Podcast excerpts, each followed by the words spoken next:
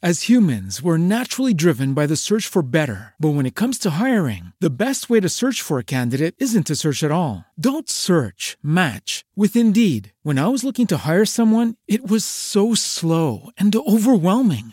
I wish I had used Indeed. If you need to hire, you need Indeed. Indeed is your matching and hiring platform with over 350 million global monthly visitors, according to Indeed data, and a matching engine that helps you find quality candidates fast. Ditch the busy work. Use Indeed for scheduling, screening, and messaging so you can connect with candidates faster. And Indeed doesn't just help you hire faster. 93% of employers agree Indeed delivers the highest quality matches compared to other job sites, according to a recent Indeed survey. And listeners of this show will get a $75 sponsored job credit to get your jobs more visibility at Indeed.com slash podcast. That's Indeed.com slash podcast. Terms and conditions apply. Everybody in your crew identifies as either Big Mac Burger, McNuggets, or McCrispy Sandwich. But you're the filet fish Sandwich all day. That crispy fish, that savory tartar sauce, that melty cheese, that pillowy bun. Yeah, you get it. Every time. And if you love the filet of fish, right now you can catch two of the classics you love for just $6. Limited time only. Price and participation may vary. Cannot be combined with any other offer. Single item at regular price. Ba da ba ba ba. Good afternoon. Welcome to SOGcast number 30. And Sawcast is stories about the secret war in Vietnam and other stories that spin off from that. And we want to thank Jocko Productions for making this possible in conjunction with SOG Chronicles. And during my time, we were in the secret war, it was SOG, and we signed disclosures saying we will not talk about it for 20 years. And so about 15 years after the, the war in Vietnam ended, I was at a newsstand, and on the front page of a magazine, there was a huge picture of the SOG emblem saying SOG, and there was a big story in the magazine. The magazine was Soldier of Fortune magazine, and that was the beginning of a long historic project of a magazine that went on to, over time, print more than a dozen stories that were actual, factual, as opposed to a lot of the fiction and other media crap that came out after the Vietnam War. In addition to that, the other thing that attracted me to Soldier of Fortune magazine was the fact that it was written for Vietnam vets. It talked about the positive aspects of Vietnam vets at a time when there was many disparaging things and lack of accurate reporting on the courage of the Vietnam vets that fought in the war in Vietnam. Today, it is my honor and privilege to introduce the founder and the publisher of Soldier of Fortune magazine, Robert K. Brown. Robert, welcome to the show, sir. Thank you much. Indeed. It's a pleasure to be here and babble with you. we will babble on, sir. And I'll never forget that that day the news rack. I said, this can't be out yet. And yet there you were with your magazine. Jim Graves did a story. And it was the first uh, publication that talked about it. And you went on. Of course, uh, years later, uh, you and I met. And then uh, I did some stories for it that were on SOG that um, began in Soldier of Fortune. And then I used those editions for later books that I wrote on SOG, thanks to you. Well, one of the purposes, or the major purpose, uh, I guess, of Soldier Fortune magazine was to to portray the Vietnam veteran in, in a, a, respectable manner and, and, give credit where credit is due. You know, the people that shed blood over there, uh, their blood was just as red as uh, the people that shed blood in World War II, Korea, or World War One, but they never got the recognition that in, even in those uh, conflicts. And uh, our mission was to, frankly, uh, publish Vietnam hero stories and then give give credit where credit was due, and overdue.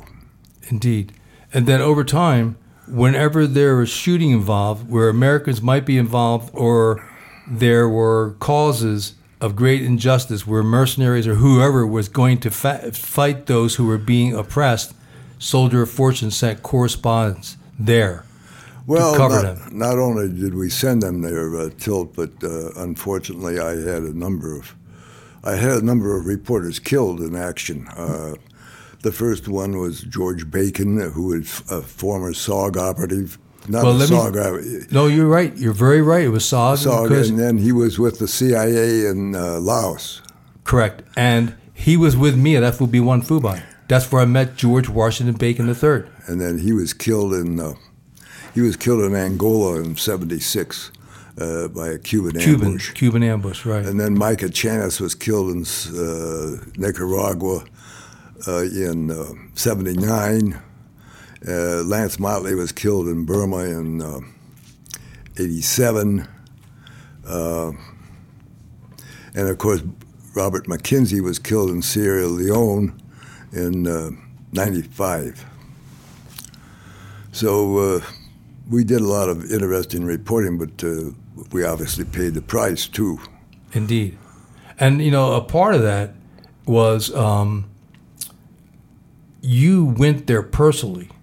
And more often than not, if you were in Afghanistan, if there was, if there was a big war going on in Afghanistan, you were there. Well, this is what uh, was unique about Soldier Fortune magazine is, you know, uh, we went and did we did stuff that no other journalist uh, journalistic enter- enterprise would do, and so we trained people. Uh, we actually got in situations where we pulled a couple of triggers, but the uh, it- we, we got involved in a lot of stuff that was supporting, for instance, the Contras uh, we collected uh, material that was sent by our readership to our office. We totaled seven tons of equipment we sent down with the Contras in the mid 80s. Uh, other publications didn't do anything like this, uh, nor would they nor would they have conventions like we had for our readers for 23 years. Well, I well remember the September 1980 convention, which was historic. That was your first one in Vegas? Well, the first convention we had that was in uh, Columbia, Missouri, Okay. in 1980. Right, but didn't you have General Westmoreland? No, no, we had Jack Singlaub at that one, That or- was in our third convention. That Third, was in okay. Charlotte, North Carolina. So uh, at the banquet table, uh, we had General Westmoreland, we had uh, Aaron Banks, Well, Colonel Bank, yes. Colonel Father uh, spoke, and also G. Gordon Liddy. So that was quite a quite a crew that we had, uh, and and of course we made a presentation to Fred Zabitosky, who was a Medal of Honor recipient that uh, worked with us in in uh, Bangkok on our POWMI efforts. And, and just for our listeners, Fred Zabitosky earned the Medal of Honor on a recon team out of CCC in Kontum in 1968. A fellow Trenton, New Jersey resident. Yeah. so it was. Uh, we've had some very interesting keynote speakers. Absolutely. And, you know, the other thing, getting back to Fred and that one mission, the one issue that you've always uh, reported on, and you you put a lot of money behind an effort to try to find POWs or MIAs from the Vietnam War.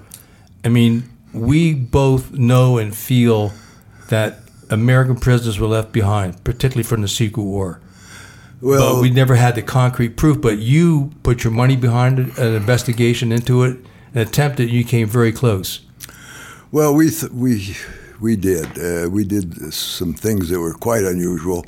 We actually established a base camp, uh, a small A-team camp, if you will, without the concertina wire or claymores, actually inside communist La- Laos.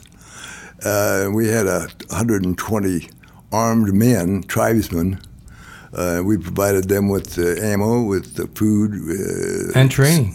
and training, and we had them on tap in case we actually found a situation where we needed to go in and, and conduct a military operation to, to free American POWs. Uh, because we were misled by uh, the intel we were getting, uh, that never occurred, but uh, uh, it was rather unique for a magazine to, to establish a, a base camp inside, of- actually inside communist Laos. Indeed, and that, uh, to me, I always applauded that effort. You went forward with the best of intentions, and you and, and Fred Zabitosky, who was an experienced recon man and highly respected soldier, worked hard on that, and you all were a team. And at some point, you ran into folks who were less than they had an integrity problem. Well, yes, uh, to say the least. In fact, we did a major article that uh, you and I have both reread recently that appeared in our uh, 1995 25th anniversary issue uh, called The Sting. It just happened to be have a copy of your 25th anniversary edition where that article is in. Yes, sir. so uh, it, uh, we ended up we ended up uh, working with a rogue CIA agent by the name of Bill Young, who himself was a fascinating. I've run into a lot of strange people in my 40, 40 some years in this business.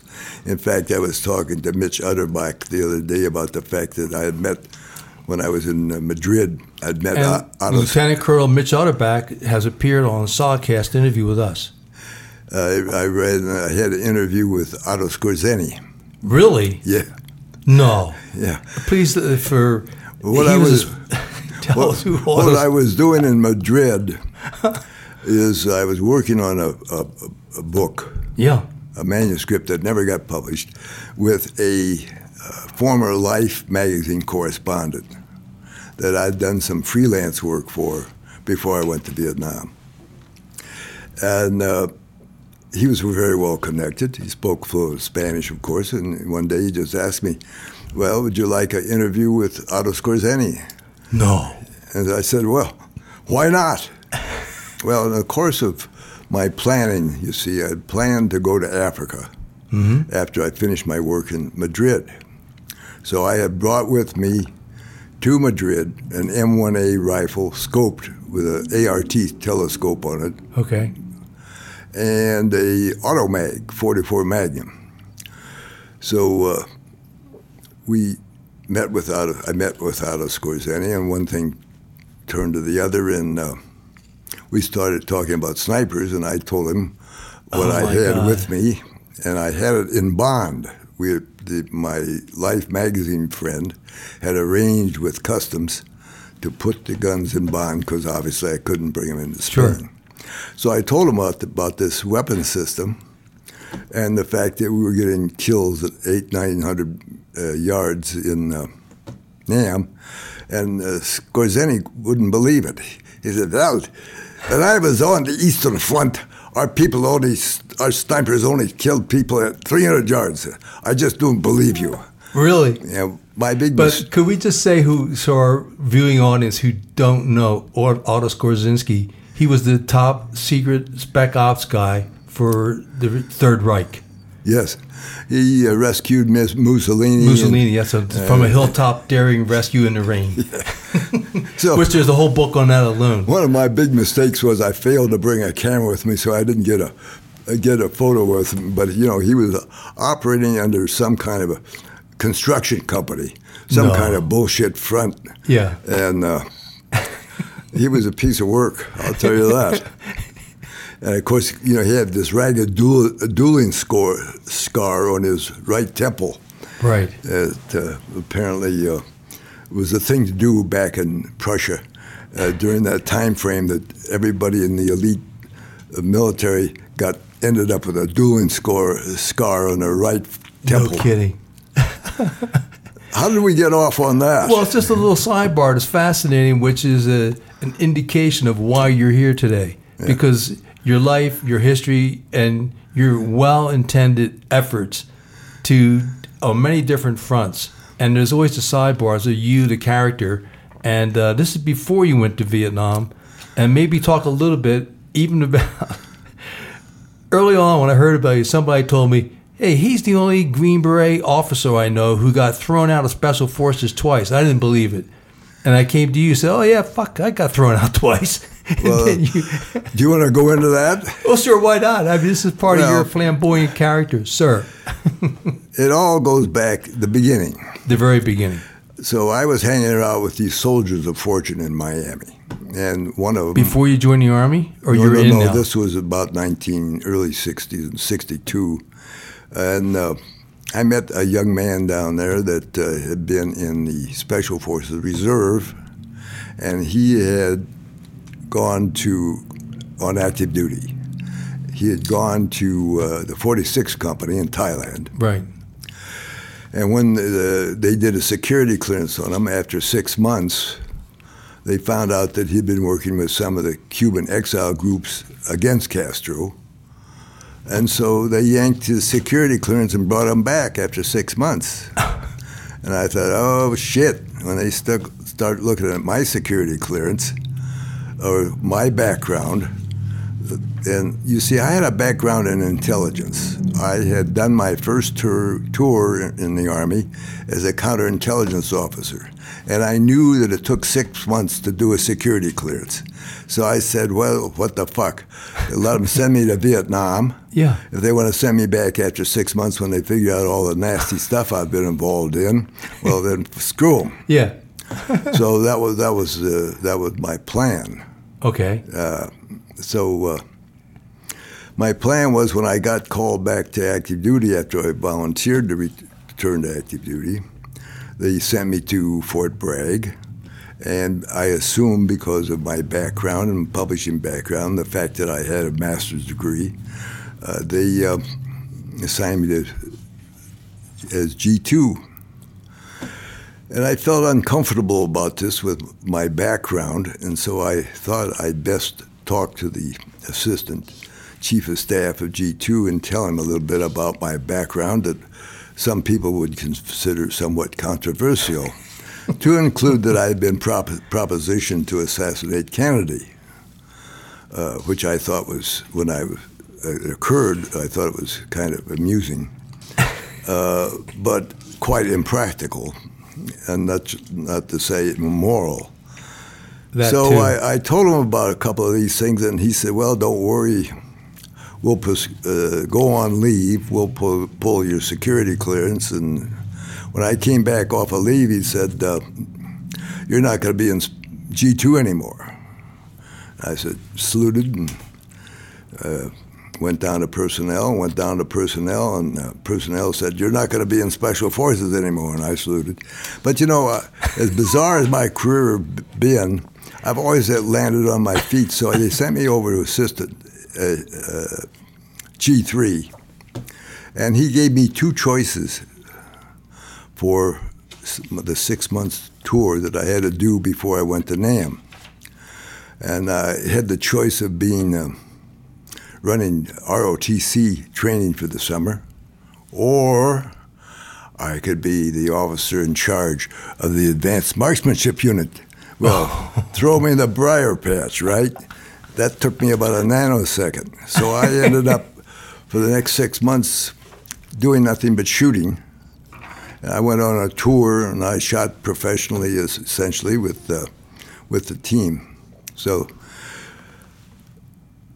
personnel called me and said, "Brown, they screwed up. They didn't up to date your security clearance." But you see, I kind of knew that I had them by the short hairs because what are they going to do? Kick me out of the army because I've been doing an investigation on CIA fuck ups in Miami? I don't think so. right. So what was strange about it, though, when I talked to this colonel at OPO, he said, "Well, Brown, what do you want to do?" I said, "Well, I want to go to Special Forces in Vietnam." Well, you can't go to Special Forces in Vietnam. Well, I just want to go to Vietnam. And he said, "Well, do you want to go to language school? Do you want to go to Ranger school?" Now, a captain being asked what he wanted to do, Yeah. uh, very strange. You know, it's like uh, I've always wanted to be a fly on the wall at promotion board. How did I get ever promoted to a major, much less lieutenant colonel? I have no idea with this all this weird shit. Yeah. Yes, sir. So uh, anyhow, I got sent to Vietnam with the uh, First Division. The big red one. And strangely enough, I ended up very shortly in intelligence. I was a battalion S2 with no security clearance. so what's the time frame of that? this er, 64, 65? No, no, this is uh, in. Uh, I got in country in uh, in July of uh, '69, Okay. and so, uh, of course, the fact that I was able to get in special forces in the first place was kind of bizarre. because to get in special forces or go, to special forces officers course, you had to be jump qualified. Well, how did you get jump qualified as reservist? Back in those days, the only way you could get qualified as reserve uh, qualified to attend jump school is if, in fact, you were assigned to a jump unit. Well, there were no airborne jump units because I think there was one in Texas. So when I was going to the advanced course, in, in infantry advanced course, which I shouldn't have been going to anyhow because my branch was intelligence, uh, I became friends with the student company commander, uh, the, the uh, first sergeant, the company. And, you know, the, the NCOs have a mafia. Their connections are far more effective sometimes than people know. Particularly in those days, you had the, you had the sergeant major mafia. Yeah, and so he, with a, for a couple of bottles of Southern Comfort, he was able to get me airborne orders to go to airborne school, and I wasn't supposed to. I wasn't supposed to go there. But I did, and I graduated, so that meant I could apply for Special Forces officer course. Right. And so I got. That's how I became. That's how, how I got in Special Forces. But you didn't bother going through Special Forces officer course. Well, you know, speaking of that, that was a great fun story because you know when when we uh, there were about sixty of us in the course back in those days. Uh, the, the officers' course was pretty much a gentleman's course. So, from the very beginning, the class kind of split in two between people that believed in doing precisely what the lessons plans were or what the regs were, and people said, "Well, we do whatever we need to get done." Think outside the box once in a while. So it almost ended up with some fistfights between the two factions. so the final, uh, the final exercise we had was, uh, uh, you know, out in the woods for a couple of weeks, I think, and uh, the final final exercise was that the main force, our class, were supposed to come down this river in rubber boats and blow a bridge.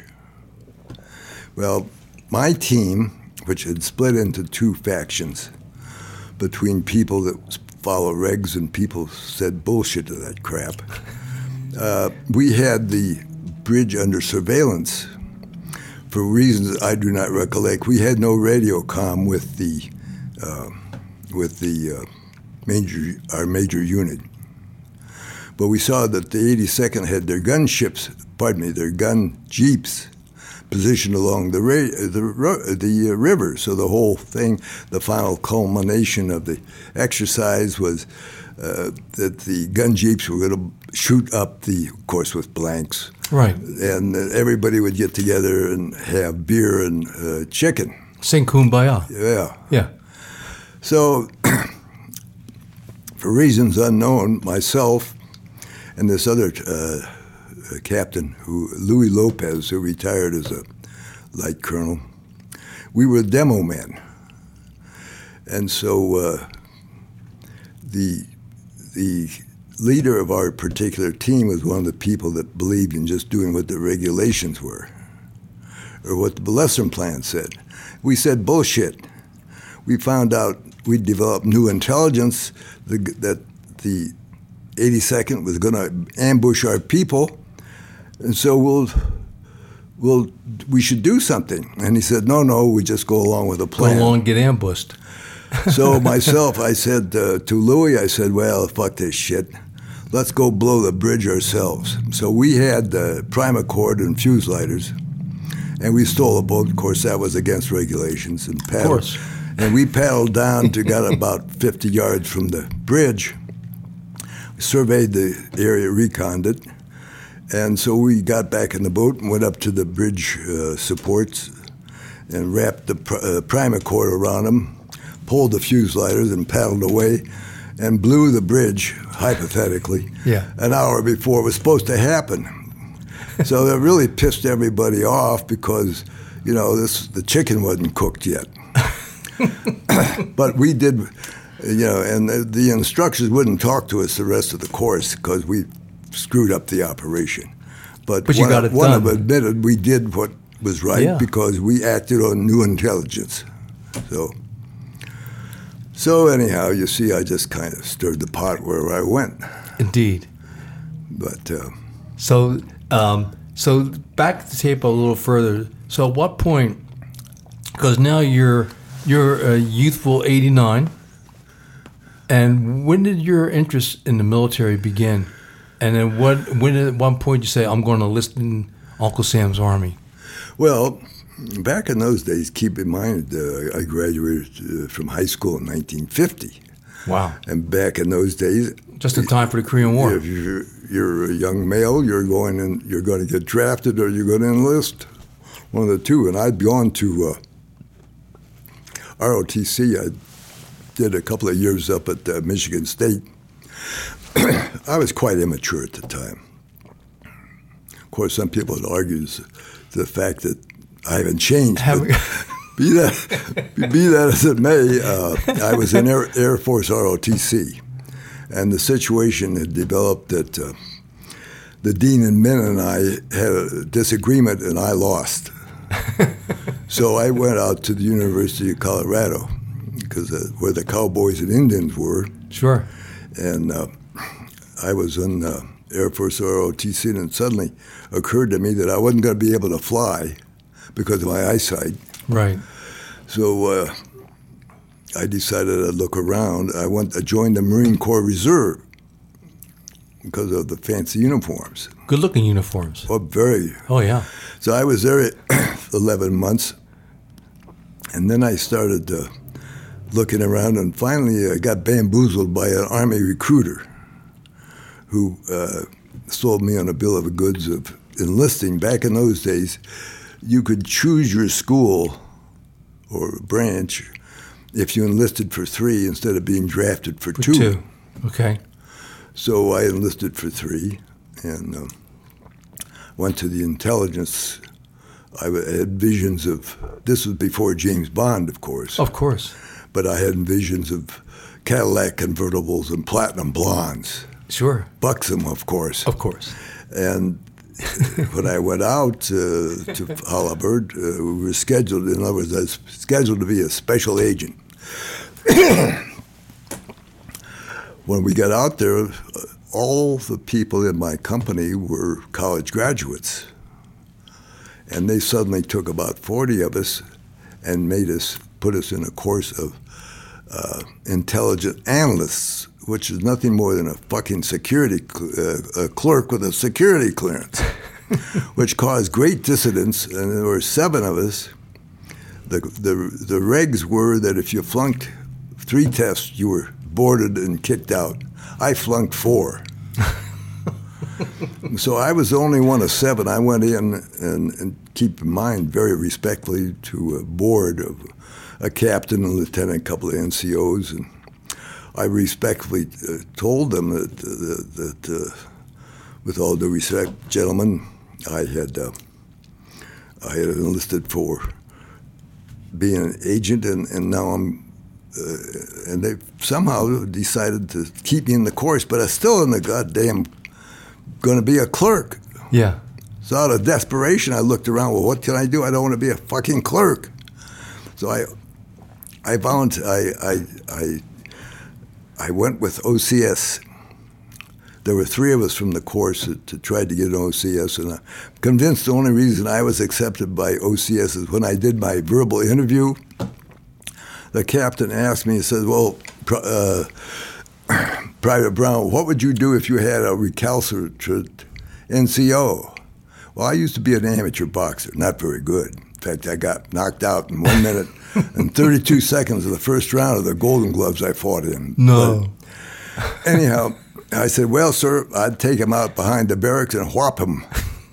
and he chuckled and said, No, oh, oh, you can't do that. You can't do that. Ha, ha, ha. I'm sure that's what got me appointed to OCS. I get down to OCS. I said, Holy This shit. This is Fort Benning, Georgia. Oh yeah, what did I get myself into? And I'm about ready to. I mean, I uh, quit because it was very lackadaisical at Fort Holabird, you know. Okay. We got passes. Sure. Back in those days, you had to have a pass to get off base. To get off base. Yes. Oh wow. especially for the weekends. Seven, Especially. 72 hour pass was uh, Gold. Yeah, it was gold. Yes, it was. but the uh, the only thing that kept me in from kept me in OCS is I by chance looked at the training schedule, and I saw on the uh, fourth and fifth week they had two weeks of training on the rifle range with the old M1 Garand, and I thought, my God, they have shooting scopes and they have shooting jackets and shooting gloves. I'll put up with this bullshit until I get through the shooting.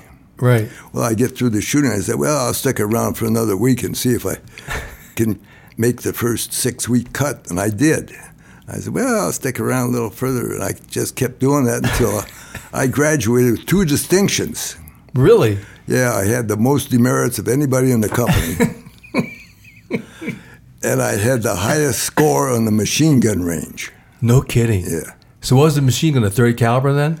Well, Water cooled? at 19, 1986. Whoa. So then I was uh, sent back to Fort Holabird to go to Special Agent School Officers course. And of course, I completed that. And um, Again, what's the time frame here? A little bit. well, this was in 1956. Wow.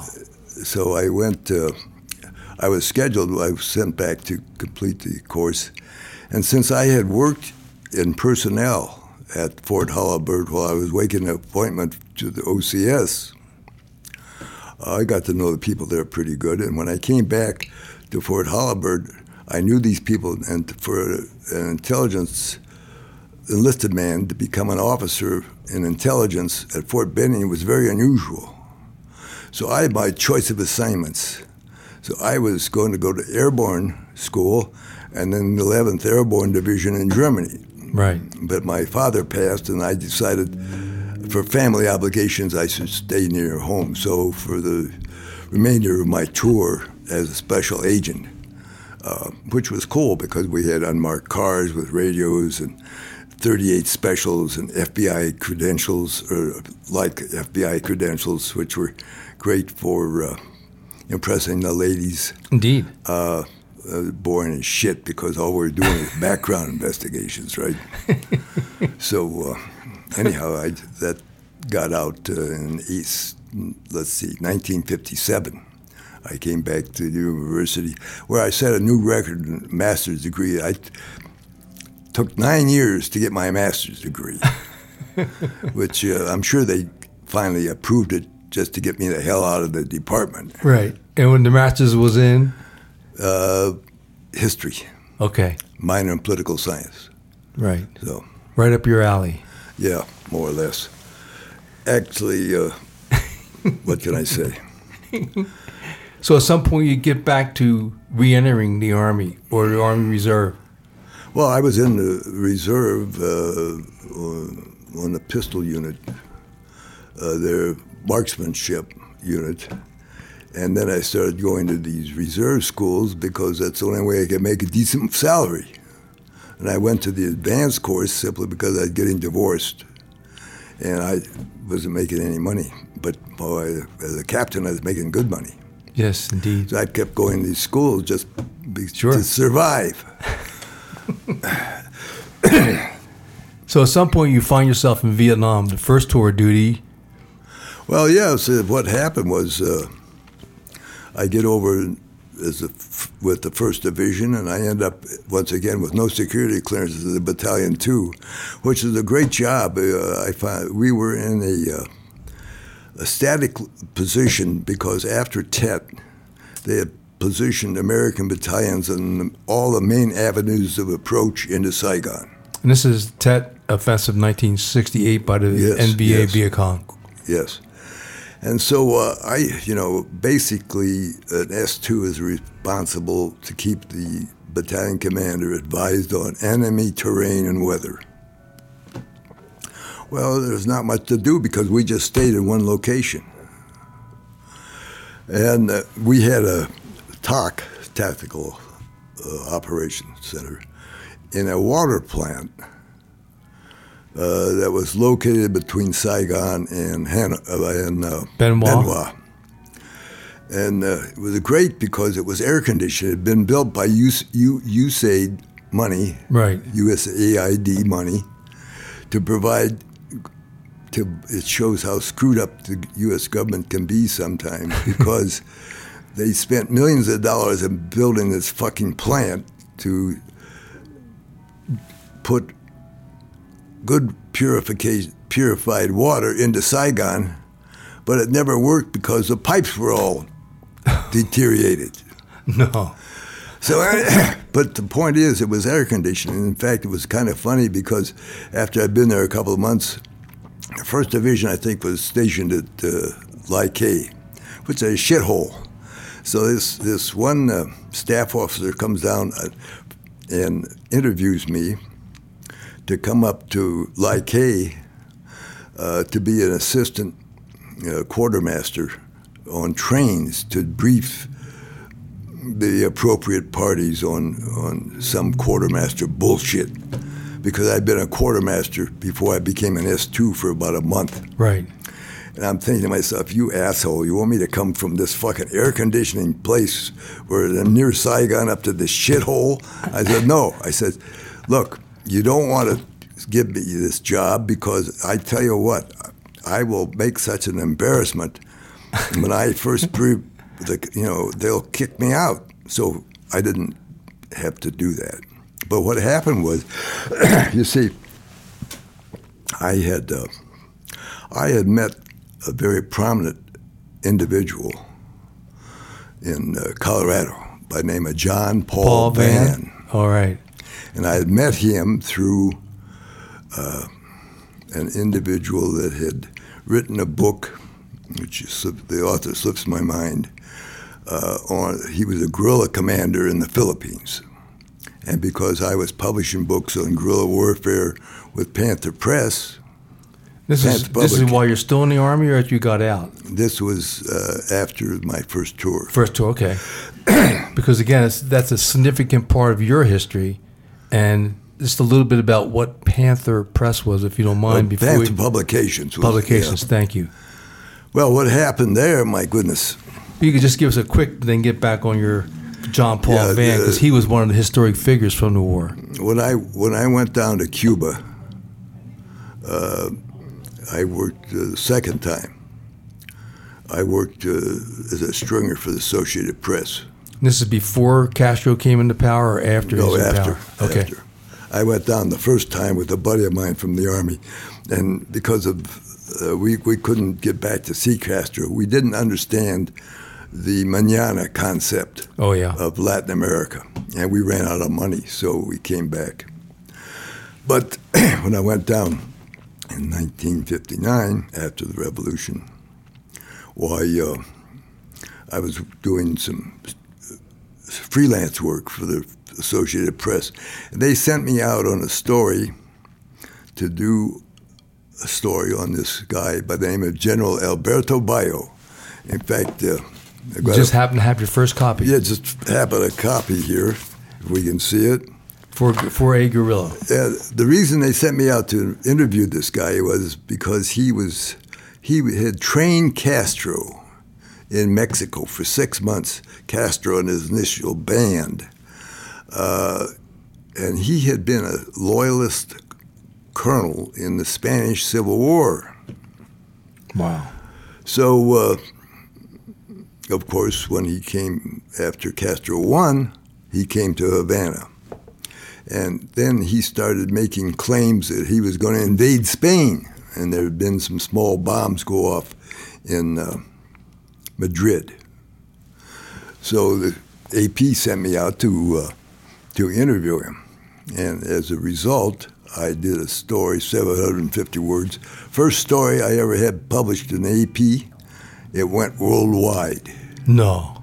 Well, the ramifications of this I did not see until decades later when I saw my CIA file. And a, acquaintance uh, who was an assassin, assassin, Kennedy assassination aficionado. Right. Okay. He had got my CIA file amongst other documents, and I made a deal with him where I traded a lifetime subscription of Soldier of Fortune for my CIA file. What a deal. Yeah. so my CIA files showed that when after this article came out, the Spanish government complained to the American government about this, and the powers that be said, "Well, you shouldn't have done this," but they never told me this, and they transferred me from intelligence to infantry. Wow. So I saw that this guy Bayo was a potential subject for additional articles, and I went out to see him and interviewed him. And so I eventually got a copy of his book, which he used to train Castro. And I had it translated. I couldn't find a publisher, so I tr- published it myself, and that was the beginning of Panther Publications. Wow. So anyhow, as a result of this, I met this this chap uh, that wrote this book on guerrilla warfare in the Philippines. He was an American officer that stayed uh, out. He did not allow himself to be captured by the Japanese. And he, in turn, introduced me to John Paul Vann, who at that time was a civilian. Working for USAID? Yes. So uh, when I'm over in uh, when I'm over in uh, in uh, Vietnam with the First Division, I found out that John Paul Vann was there, and I get in touch with him. Well, he was a civilian at the time, but the equivalent in the U.S. government of a three-star general. In that civilian world, he had power. Yeah, so this guy had big time clout. In fact, I have some photographs. I put on a, a weapons demonstration by a chap that was selling silencers to the U.S. Army, and I have pictures of John Paul Vann attending that demo. so I got, I told Vann how frustrated I was, and I gave him a, and so he wrote a letter to Colonel Aaron and got me an in-country transfer from the First Division into Special Forces. But see, the people back in Washington didn't know that I was in Special Forces, and the people in Vietnam in Special Forces didn't know that I'd been kicked out. so, so, so when then I got in a lot of then I got in a hassle with my B team commander, who was a real asshole, and. Uh, because you see, I, when I went back in active duty, I knew I was not going to make it a career. Okay.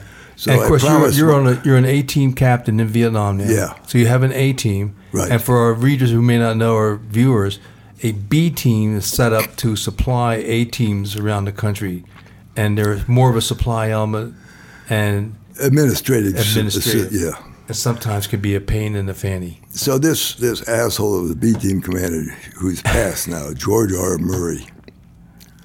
Uh, he was he was known throughout the area as being an asshole. So he came to me and said he wanted me to take a dozen of my troops, my Montagnards, and have them dress in black pajamas with AKs and go up and intercept the NVA 5th Division main supply route with no air or artillery cover.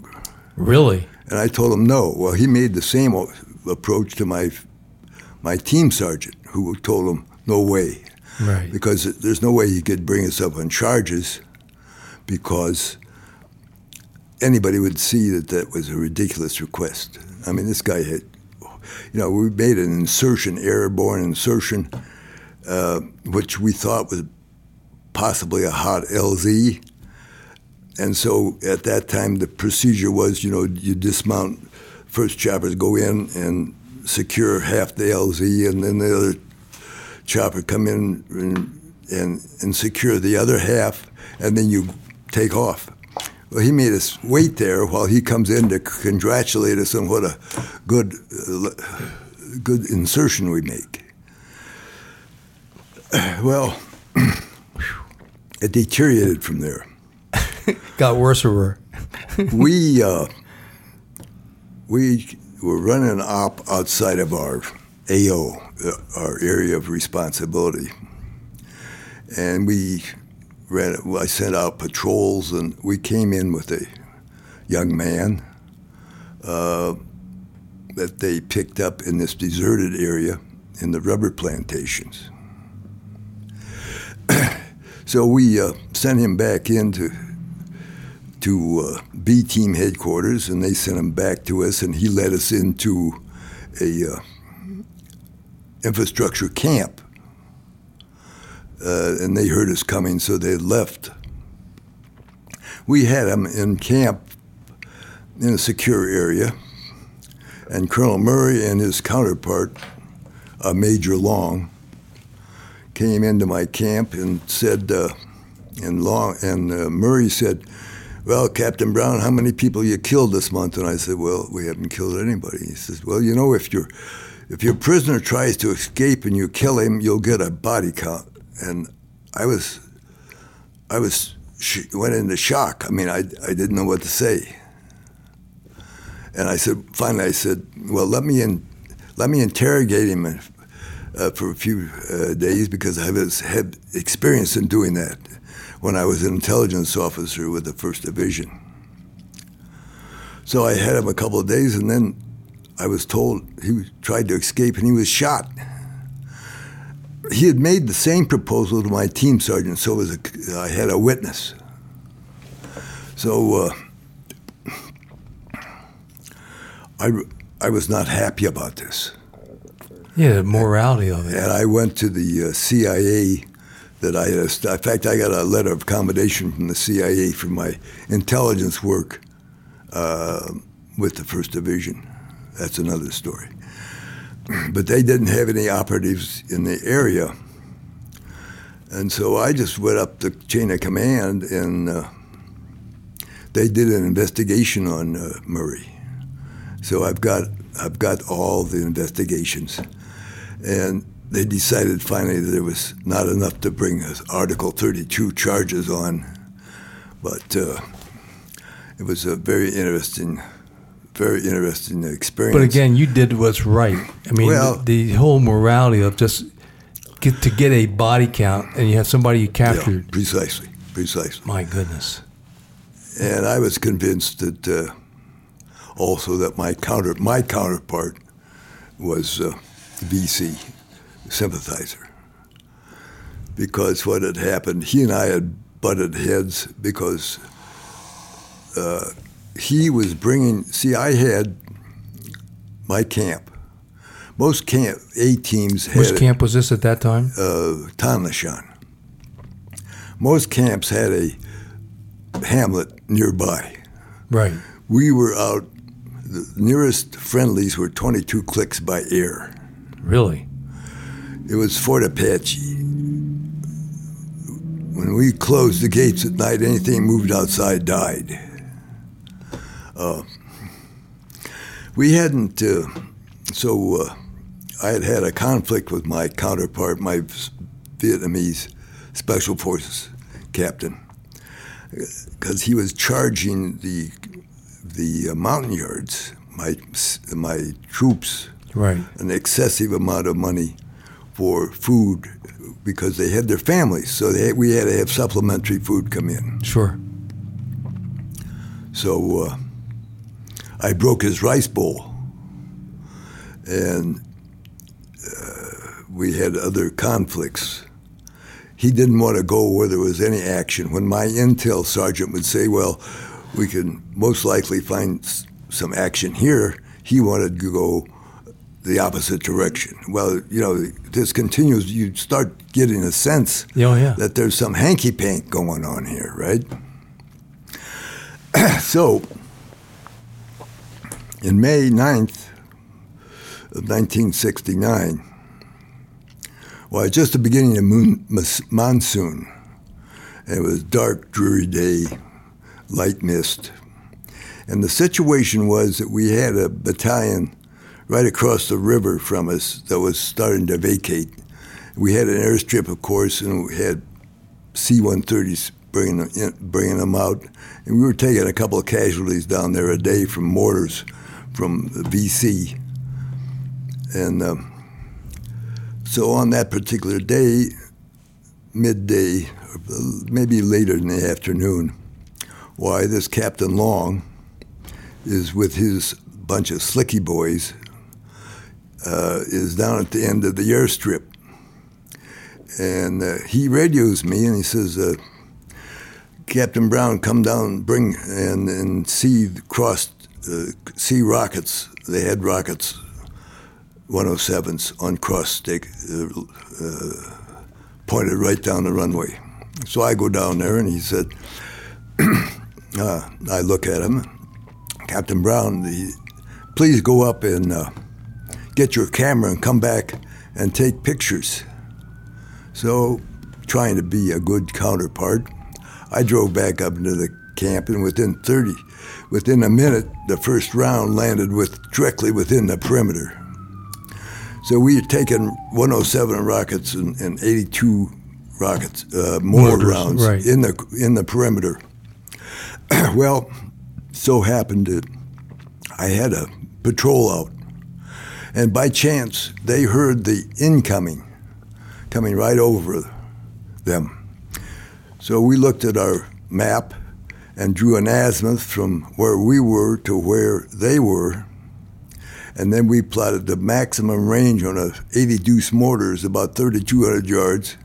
And we plotted all the open areas and got the eight digit coordinates. So the problem was we had no connection directly with the two 105 of uh, howitzers that were in our camp that were manned by South Vietnamese artillerymen who were they were firing, but they didn't know what the fuck they were firing at. Right. So we had these coordinates. So I asked for volunteers to run the coordinates over to the two 105 howitzers. Now, I had no volunteers. so I volunteered myself. So I ran him over, and while the shit's coming in, and I gave him. Now the Vietnamese artillerymen couldn't speak English, but they could read the coordinates, and they figured out what I wanted. So when I started running back, I got hit with a 80 deuce. And I crawled in the crawled in the dispensary, and and the uh, my medic patched me up, and then I got uh, medevac that night. So next morning, I woke up. I went into surgery at uh, two o'clock in the morning, and about seven o'clock, I woke up, and I had two of my people in that had come into uh, Nha Trang to uh, to uh, trade AKs for cartons of steaks. So they came to me in the hospital. No, I'm wrong. It wasn't Nha Trang. I was in Bien Hoa. It was uh, Bien Hoa. yeah. Yes, sir. So I woke up, came out of the the anesthesia, and I told them, I said, "Get me a uniform and boots." And they, I said, "Just get me the fucking uniform and boots." And so I got a baggy uniform and a boots on. I said, "Take me down to fucking C team," and so he did. I went to the fucking, you know, and I had fucking sutures all over my face. And I went in and told the fucking colonel, and son of a bitch that tried to get me killed, that he's a goddamn VC, blah, blah, blah. Well, the colonel didn't. He saw I was all fucked up. Yeah. And uh, anyhow, I made my point, and I had him take me back to the hospital. And uh, by that time, the anesthesia had all worn off. And You I, were hurt I- for certain then. and they, uh, I started to cry because I they dropped me off at the wrong entrance. I, I didn't know where it would. I don't remember how I got back from uh, where I, I was actually crying because I, you know, Yeah. and they took. Finally, I got back. They wanted to ship me out of Japan, and I said, "No, no, I don't want to do that shit." So I went to Cam Ranh Bay and I supposed to be there a week. And after two days, I told the nurse, you know, best let me out now because if you don't, I'm going to be very obnoxious. and so they did. So, so anyhow, uh, that was that. And uh, So when did your second? This is your second tour. When did that wrap up? I'm sorry. That was your second tour duty. Well, no, no. Uh, I was with the first division, Right. and then with special forces, but that was just one tour. Okay. And so, so that all ends at what time? Then you come back to the states to do what?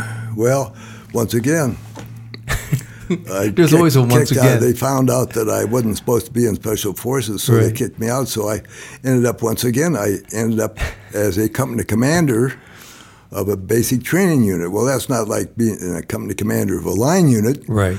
But shit, it beats the shit out of being a staff officer back at Fort Bragg, right? Oh yeah. And I loved the job because it was great working with these young men and seeing how, uh, in many cases, you had young men that had never done a damn thing in their lives. They completed basic training, so it was it was interesting to watch the transformation of these kids. Sure. And I, uh, once again, it was a great job. So it, was- it seems I always seem to end up on my feet, even uh, though I have uh, been subjected to unusual circumstances. So meanwhile, your journalistic career and other things are coming together. So by now, when are you beginning to think about Soldier of Fortune magazine? Does that Well- when does that when does that begin to foment in that creative Well, that, mind? that didn't happen. Let's have a timeout. I got to take a whiz. Let's take a time out. Check. Check. Right around the corner. Okay. Yes, sir. I'll uh, get all this shit out of the way. Come through this way. Or that? Yeah, there, there is cordage there, so if you do come through there, be careful, or you could walk around and there's no cordage. You got two one- choices. No, no Yeah, cords. Yeah, yeah, I see. You okay there? Yep. God damn, don't get old. Yes, indeed. Bitch. The golden years ain't. Right through there, sir.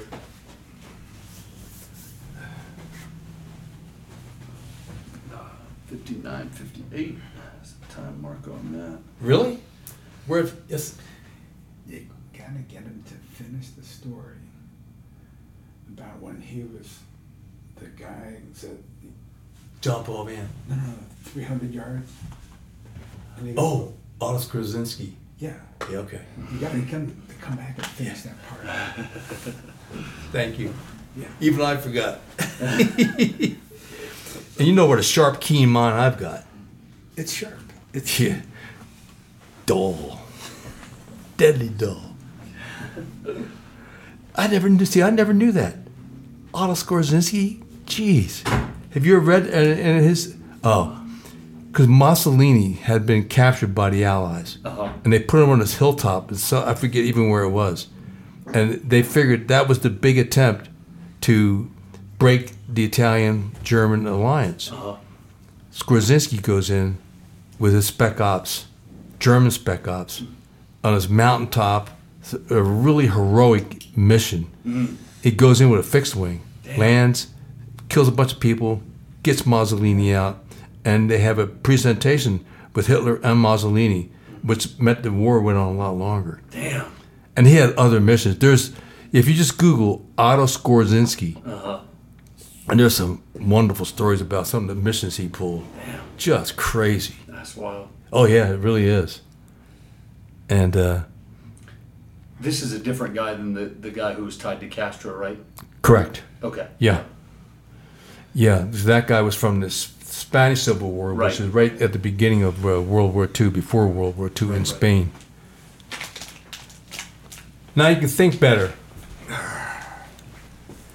I'm sorry. And now you can think better. Yeah. Much more clear.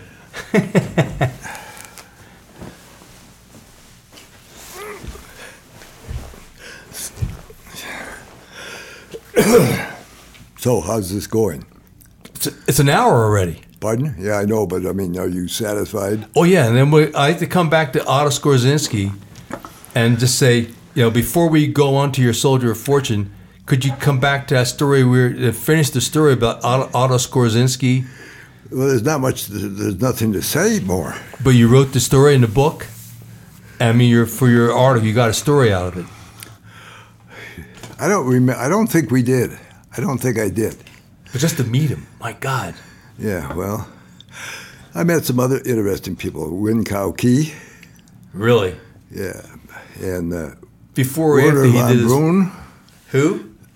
the the Nazi uh, rocket scientist. Oh, right. Okay. Werner, Wernher von Braun. Sure. Yes.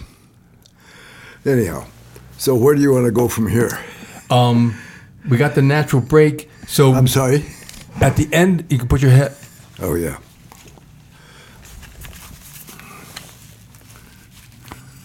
Can you hear me now? Uh, Roger that. Um, just to, when your time in, in, the, in Vietnam and in the army ends, there's a couple of transition years there, I assume, but, but I'd like to really get into the magazine and the purpose behind it, and then how, because I'm going to start it off with Soldier of Fortune magazine over the years, even on my personal base, in the last three years, since I've been doing some podcasting with Jocko, I've had hundreds of people all of whom served our country. And it started with Soldier of Fortune magazine. Then I'm going to pick this book up and read you that, that quote to you from him. Well, that's certainly the uh, probably the thing that uh, gives me most satisfaction uh, of all the things we did. Was the, the the fact that Soldier Fortune was responsible for influencing so many young men in joining the U.S. military. And, and as you mentioned, even here I've had uh, I don't know how many people come up to me and say that they joined the military because of reading Soldier Fortune magazine, and that gives me great pleasure. Yeah, and it's not like. And So fuck are we ready to roll again? Yes, sir. We are rolling. Oh, we are rolling. Okay. We, And so- we stay rolling. I'm just marking the time. Sure, very good. As you might well imagine, I've never been idolized by the left wing. Thank God. You know, fuck them. That's one of your characteristics that we. But uh, um, so before we go into talking about how you began Soldier of Fortune magazine, I, through my last three years personally, Bob, I just got to tell you how um, I have met literally hundreds of veterans that have served or men that are in the Army, SEALs, MARSOC, the Raiders, pararescue men, all of whom said one thing in common. Over when I was a kid, I read Soldier of Fortune magazine, and it influenced my thinking. And there we have a classic example of one person that our country has come to know, and it's the American Sniper, and it's a story about Chris Kyle, and this is Chris's book, and in it, Chris signed his book for you, which I think epitomizes that moment and that whole expression. Soldier of Fortune, thank you for all your great articles. You actually piqued my interest to join the military. One of our heroes, one of our Navy SEAL heroes, and that's just one of thousands over the years. And I, I don't know, nobody comes back and says, Here, Bob, thank you, or maybe you get that occasionally. But that's a critical point that we don't hear about that from any any military service recruiter. But you were there because your stories showed the valor of our service members, whether they're in Afghanistan, Vietnam, you've gone back to some World War II things, and any contemporary issue. And of course, the POW was, uh, by the way, I want to mention, we were talking earlier about that one effort. In your first book, uh, well, that was first enough, but I Am a Soldier of Fortune. And then that is chapter 12, where you're honest, where you tried to get the POWs, but yet things failed, but you reported it honestly. And that's to your credit. And I think your personal credibility on an issue, you don't lie. People may not like what you got to say, Uh, but that's fuck- why. Fuck them. Indeed. and so through that, this work that you've amassed over the years with 40 plus years of Soldier of Fortune magazine, how did this all begin in, in that creative, furtive, cantankerous mind of yours? Well, when, as I told you, mentioned to you, what I planned on going to Africa. And this is around in the mid 70s? This is in 1974. 74, okay. So uh, I went to uh, Rhodesia. I'd been in touch, and I don't know how this initially occurred, but I'd been in touch with an American that had gone to Rhodesia and joined the Rhodesian police. And so I'd done a little reading about the Bush War, and I decided that I always wanted to go to Africa. So I went to to, uh, Af- to Rhodesia after I had uh, uh, completed my uh, work in. As humans, we're naturally driven by the search for better. But when it comes to hiring, the best way to search for a candidate isn't to search at all. Don't search, match with Indeed. When I was looking to hire someone, it was so slow and overwhelming. I wish I had used Indeed. If you need to hire, you need Indeed. Indeed is your matching and hiring platform with over 350 million global monthly visitors, according to Indeed data, and a matching engine that helps you find quality candidates fast. Ditch the busy work. Use Indeed for scheduling, screening, and messaging so you can connect with candidates faster. And Indeed doesn't just help you hire faster. 93% of employers agree Indeed delivers the highest quality matches compared to other job sites, according to a recent Indeed survey. And listeners of this show will get a $75 sponsored job credit to get your jobs more visibility at Indeed.com slash podcast. That's Indeed.com slash podcast. Terms and conditions apply. Everybody in your crew identifies as either Big Mac Burger, McNuggets, or McCrispy Sandwich. But you're the filet fish Sandwich all day. That crispy fish, that savory tartar sauce, that melty cheese, that pillowy bun. Yeah, you get it.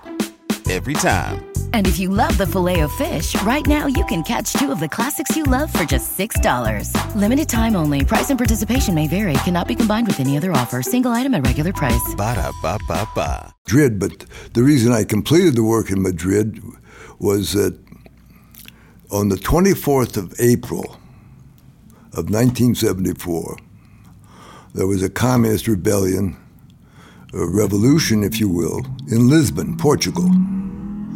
Incidentally, the 24th of April can be looked upon as the date where that was the beginning of the demise of white influence in southern Africa because the communists took over in Lisbon and that resulted in their eliminating their colonies in Angola and in Mo- Mozambique. now, what had happened when I was in Madrid, Micah Coca, the life reporter, was on contract with Newsweek as a stringer. And the communists were very clever. What they had done was offer all the foreign press in Lisbon a free round trip ticket to Mozambique, which you could not get a visa for until that time. And so there was no press in Lisbon. As a result, the London office called Micah Coca and told him to get his ass to Lisbon to report and cover the revolution. And I went with him. Well, I got tired of watching people run around streets yelling and screaming, and so I went to Africa. And when I linked up with, uh, I linked up with this uh, chap, Bob Caldwell, that was with the uh, police, and I spent a couple, three weeks with him. And I met some of his friends, uh, uh, volunteers from other countries, including England. And some of them were talking about accepting a contract with the Sultan of Oman after they finished their tours of duty in Rhodesia. So I got the address because I was just curious. So I got back to the States, I wrote to Sultan, and I got a response from his defense minister. And it gave me, a, included 40 pages of mimeograph type, which covered the insurgency, uh, the type of uh, work would be doing, uh, medical care, pay, et cetera, et cetera, et cetera. So I decided I didn't want to run the run around. And essentially offered me a commission. I decided I did not want to run around the desert. what I started doing was selling the information, and I ran little articles in Shotgun News. Be a mercenary in the Middle East. Send five dollars for full information.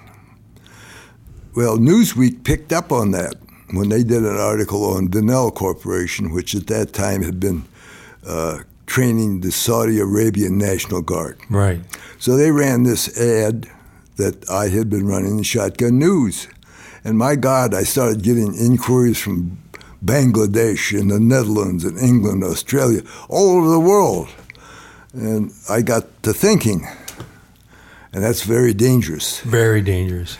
so one thing led to another, and I thought, in conjunction with that, I saw that uh, there was really no, at this time in 1974, there was really no adventure magazines, which was rather strange because there had been in the 50s, uh, 60s, you had True and Argosy. Right. You had uh, a second uh, tier of adventure magazines like Blue Book and Saga. And then you had four or five or six uh, what I would call pulp adventure magazines where Lieutenant Joe Smith and his 20 Chinese concubines sink the Jack beneath fleet while stealing the gold in the Yangtze River. Crap. Yeah, yeah. but they'd all gone out of business. So uh, one thing that, you know, a con- confluence of events influenced me to come up with this brochure that I put together promoting subscriptions to Soldier Fortune magazine. I remember that I had uh, attended a party at the, at uh, a, a, a, trade show uh, that was put on by Guns and Ammo, and I was sitting down cross-legged on the wall next to Tom Siatos, who was a vice president of Petersen Publications.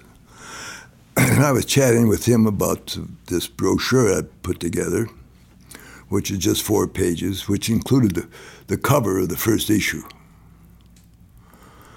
And I asked him if he'd be so kind as to introduce me to Bob Petersen, uh, who was head of Petersen Publications, which was incredibly successful. Which he did, and Petersen was very nice, and he looked at it, and he said, ah, never fly. Well, of course, he was wrong, which just goes to show that. So, who printed? How did you get? Who would? So you go through the process. You have by now you have a couple of writers. You're writing yourself, and then you, how do you get it printed? First of all. Well, what I did was I just started promoting the brochure to get subscriptions. Okay. And I then figured, the brochure I figured grew. out for to print four issues, uh, doing a quarterly, I would uh, need thirty-two thousand dollars and so I'm selling subscriptions at eight dollars a piece. And so with my poor math, I figured out that uh, to cover four issues, I needed thirty-two thousand bucks, and I needed eight thousand subscribers. Yeah. In advance, I kept all the checks in a shoebox because if it was going to fail, I was going to send the checks back. Wow. But I got the 8800s and I went to press. And that's what it started. No kidding. And who? So where did you get it printed? First issue we printed in, in Boulder. Wow. I uh, had an office in my basement. Sure.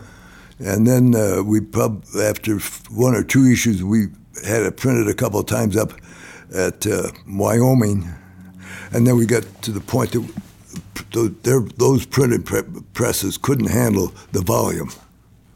And so we moved to Denver and then subsequently just moved up the road to larger and larger printers establishments. and then eventually, as Soldier of Fortune magazine grew, you actually had a, an office in Boulder. Oh, yes, yes. And yeah, above a Liquor Store. and so at this point, your curiosity and your interest in issues So you went to Africa, and then where else? Because when things popped up, you were there, and it was reflected in the magazines. If you weren't there, your reporters were, or freelance writers. Somebody, like you said, you took some casualties along the way, and uh, but the stories. Uh, I mean, the front page. Some of those famous front pages were your people everywhere, and of course, Afghanistan. The first Afghanistan, where the Russians invaded like around was that around Christmas time of uh, '79. December 79. Yeah. Well, that uh, that was our involvement in uh, in Afghanistan. actually started and be traced back to October of that year, and for uh, I was in Washington D.C. attending an Association of U.S. Army uh, convention, and I was having dinner at a at a uh, a Chinese restaurant with uh, a chap by the name of Tom Nelson, who was a low profile international arms dealer. And one thing led to another, and uh, he was telling me about the fact that the word was in intelligence community that the Russians had a new assault rifle and a new round. Of course, nobody had seen it. So uh, this once again is October 79. So come December in 79, and the Russians invade Afghanistan. And the light bulb goes on. And I figure, well, if they're in combat, they're going to lose some the small arms and ammo. And this was the AK-74 that we were talking about. AK-74, Reports yes. on that. Okay.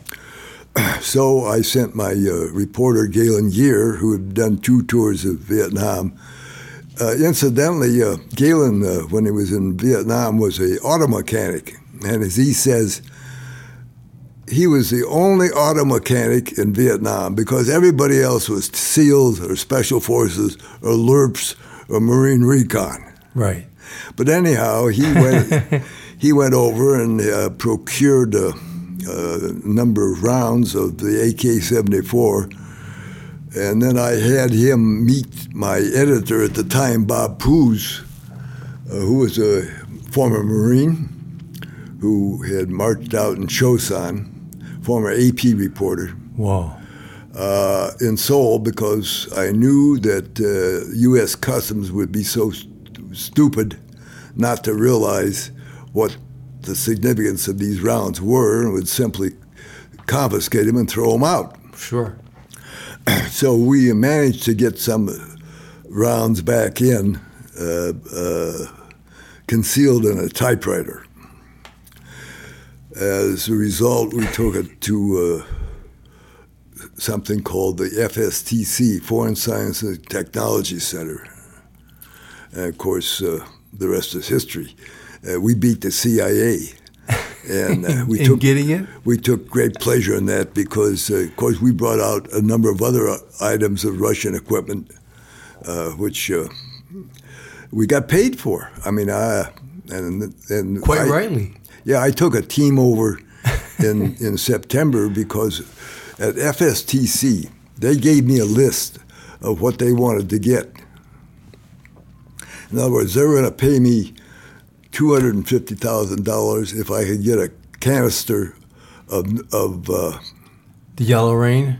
of nerve gas. The and that stuff that was reportedly we had the whole yellow rain or the yellow. No, no, this wasn't anything to do with that. Okay. Two hundred and fifty thousand dollars for nerve gas, one hundred and twenty-five thousand dollars for for uh, uh, incapacitating gas, seventy-five thousand dollars for AGS-17 grenade launcher, and they'd give me a dollar a round. They wanted ten thousand more rounds of, of AK ammo. and give you a dollar a round. And by the way, this is also is part of your book here, which is on uh, chapter 18, Afghanistan, round one, trumping the CIA. Yeah. Excuse me. Uh, Of course, the, the, the National Rifle Association did a big article uh, about the, uh, the round. uh, which gave us great pleasure. But uh, I took a team back. This was in March that I sent uh, my reporter in, and he was probably the first reporter that had gone in as far as he did go.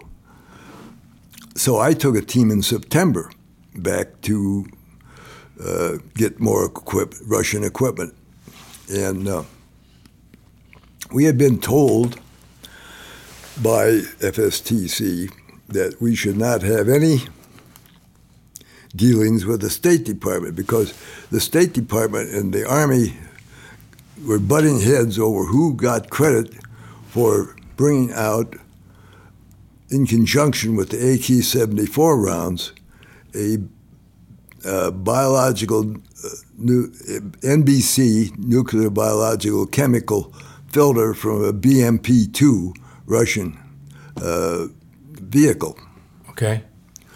which uh, my reporter and a British reporter had brought out and delivered to the consulate in Peshawar.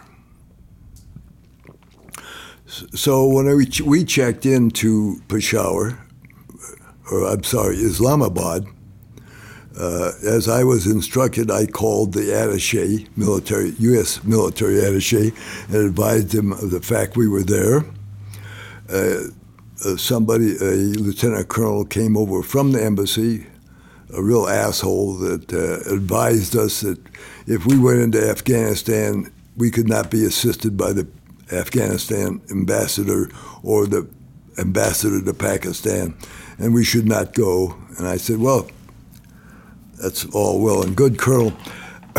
What's the security like on the road from Peshawar to Islamabad. And he said, Well, there's no problem. It's uh, completely clear. So we do our thing up in uh, Peshawar, and Yeah. uh, my one of my guys uh, brings out uh, 5,000 rounds from this little town called Dara, where they manufacture guns. It's in the northwest frontier you can get whatever you want. Uh, you can get machine guns, you can get uh, recoilless rifles, mortars, whatever. Uh, You want to buy some dope? Uh, how about some French pastries? Whatever. so uh, the uh, myself and, and Doc Peters, I had a doctor with me. Uh, we were out looking at some refugee camp while my other two guys were up getting these ammo and bringing it back. And so we come back, and I these, the ammo is in backpacks on my bunk. They had gone home. Well, we got thinking, and yes, we had been advised uh, that we were not supposed to have any connection with the State Department. But we got, I got thinking. I said, well, we're on, we're supposed to be on the same team. And so that night we went over and, and we called uh, the. Uh, Mr. Archard at the uh, consulate in Peshawar and said, "We'd like to deliver something. Uh, would you accept uh, accept it?" And he said, "Well, certainly." So we take it there and drop it off. Next morning, I get a call from Archard and said, "Well, sorry, Mr. Brown, you're going to have to pick come back and pick up uh, what you left because uh, we cannot take take it." Well, what choice do we have? I was tempted to tell him to take the 5,000 rounds And and, insert them in some body orifice. but anyhow, we, we went back and got the stuff, and we hired a taxi, uh, an old Mercedes. Uh, now, we have in our possession about seven to ten years of prison time in Pakistan. Okay. We have that in the trunk of the Mercedes. So we start driving down, and we about 10 miles uh, out, we come to the first checkpoint. And I start to get in a white hot rage because I'd been told there was no problem driving from Peshawar to Islamabad, five checkpoints. By the time I got to the embassy, I was going to kill the lieutenant colonel told me that, and there was going to be immense amounts of blood on the Persian rugs in the embassy. Indeed. Fortunately for all concerned, he was not there. And I delivered the ammo to Colonel Mulder, who was the attaché.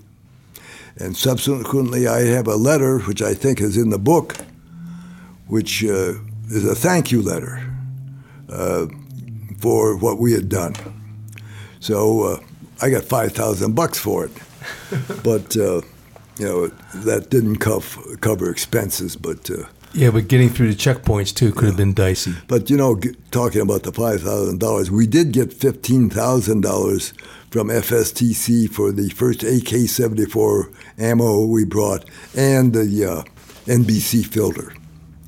Right. So I I've got a copy of the check someplace. It was some spooky shit, you know. Uh, it, they were they were not really good operators uh, as far as being clandestine. No. So, and so as you go on, at some point, um, you got involved in El Salvador. Well, what happened? Yeah, when we were wrapping up, uh, when we were involved in our uh, efforts in POW efforts in uh, Thailand, uh, I had two of my reporters go down to Salvador to cover the war and Bob Poos, uh, who was a Marine, former Marine, and uh, another reporter.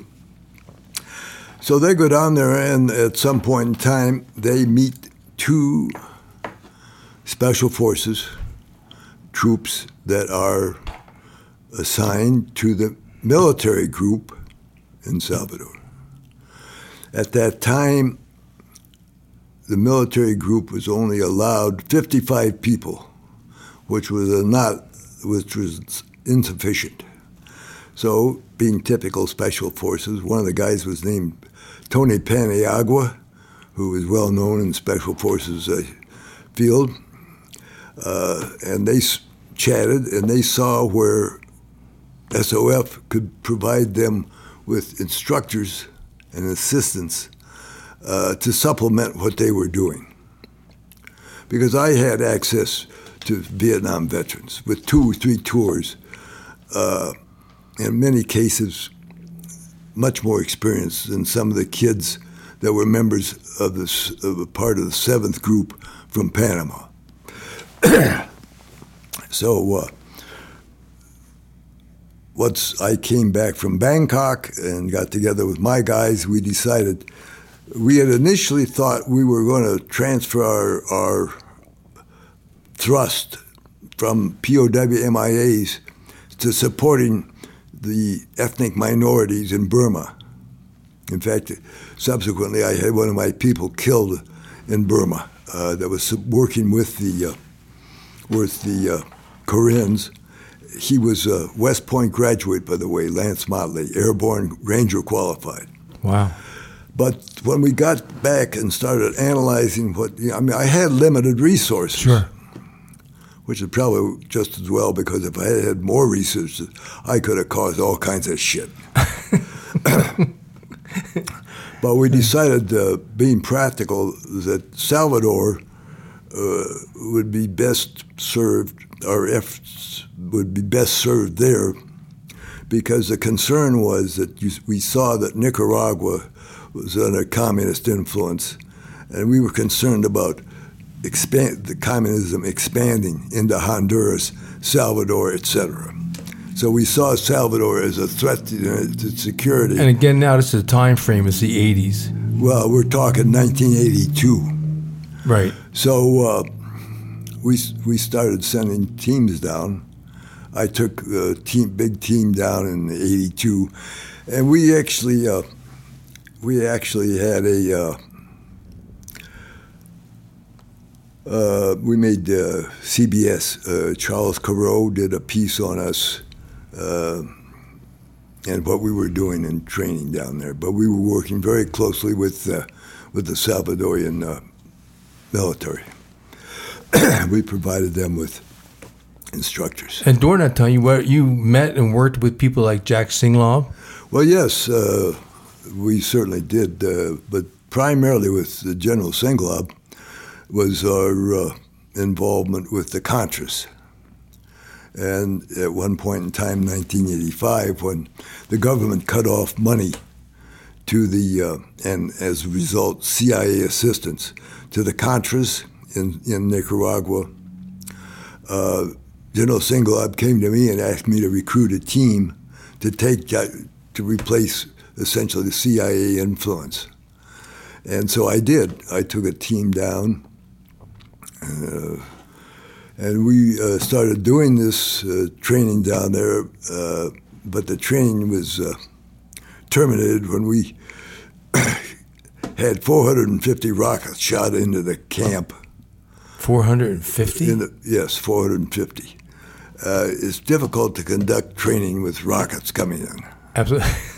yeah. So we just that was the extent of it. But uh, yes, we did uh, do it with General Singlaub. And because the, in the end, the El Salvador efforts over that period of time were successful. Well, yes. Uh, unfortunately, the present government is uh, left wing.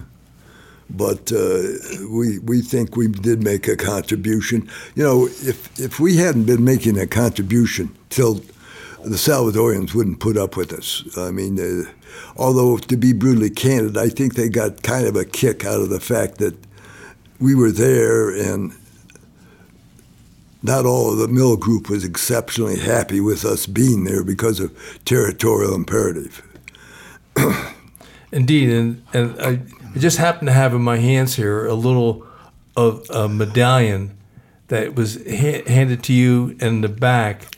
It reads Lieutenant Colonel Robert K. Brown, 93099 in recognition of your combat support services with units of the Armed Forces of El Salvador 1980 to 1992 that's 12 years well the last few years it was just pretty much one of our people going down uh, our weapons expert and, and helping them with their with their small arms but and again, a lot of those stories. I mean, I can remember reading stories in the Smellie Times and the Washington Post that were bent very much against the Reagan administration and efforts to combat communism in Central and South America. And yet, you turn to Soldier of Fortune, you got the side of the story of those who are fighting communism, which is one of the things uh, that you've done from day one. Yeah where there's communists, if they're trying to influence a country, you're there, either writing about it or writing and maybe getting involved a little bit. A couple times, like you did in Afghanistan, wound up uh, firing some uh, strong weapons at different targets in Afghanistan. I'm sorry, say again. When you're in Afghanistan, there's like three separate times you were firing. But it wasn't an RPG, but some kind of a shoulder. No, no, okay. I'm probably the only journalist that has gone in three times to Afghanistan and fired up the Russians three times. First was with a uh, 1936 British three inch Stokes Brandt mortar. The second time and the third time was with BM 21 rocket launchers. And of course, in my book, there's a photo of me actually loading a rocket into the rocket launcher. And there have been pictures on front of Soldier Fortune magazine or in stories inside of you there yes. Oh my God. So, uh, but you know, we did a lot of other stuff. Uh, for instance, we had one of our people, Larry Dring, who is very famous uh, troop uh, in Vietnam. You know, he went to Lebanon, and when he returned, he brought out a lot of uh, uh, ordnance that had never been seen before. In fact, he brought this shit to my office. I mean, we're talking illegal crap, right? Like grenades. So I called uh, when he brought the, Larry brought this in. Does that name strike a bell with you? That doesn't. I'm sorry. Okay. Well, anyhow, uh, I called this uh, FBI agent. The FBI agent, the FBI kind of kept an eye on us, and so uh, this is like uh, oh, sometime in the 80s. And so I called him. I said, uh, Russ, uh, hypothetically, if somebody came into my office and have some items of Russian ordnance that had never been seen before. Hypothetically, of course, would you take it off my hands and uh, get it to the right parties? And he said, yes. I said, well, get your ass up here because I got a lot of this shit. so one of the things we brought, uh, that he brought out was these grenade, instantaneous grenades that could be used for booby traps. In other words, you pull a pin on them, they blew up. There was no four second delay. Right. Okay. And of course, what he was doing also was training the Phalange in Lebanon during the conflict, during the, the, the, war over there. And then, of course, Motley, who was killed in Burma, he was working, training the, uh, training the, uh, the Karens. And then I had uh, one of my people down, got shot down in Colombia, working with the Colombians. So, you know, we weren't just limited to uh, training in Salvador. No, and on top of that, you had stories. I remember reading stories about border patrol agents from San Diego going TDY into into Colombia because they were bilingual. They were Vietnam vets that were, had gone to border patrol, and they were working with the anti-drug campaigns down there in the, gosh, like that would be maybe the middle early '80s. Yeah, yeah. On top of everything else that was going on. So once again, Soldier Fortune. Uh, we did a, a, lot of stuff we never got credit for, like uh, the article I was showing you about when during the situation in Africa, we sent 40 boxes of medical supplies to Rwanda.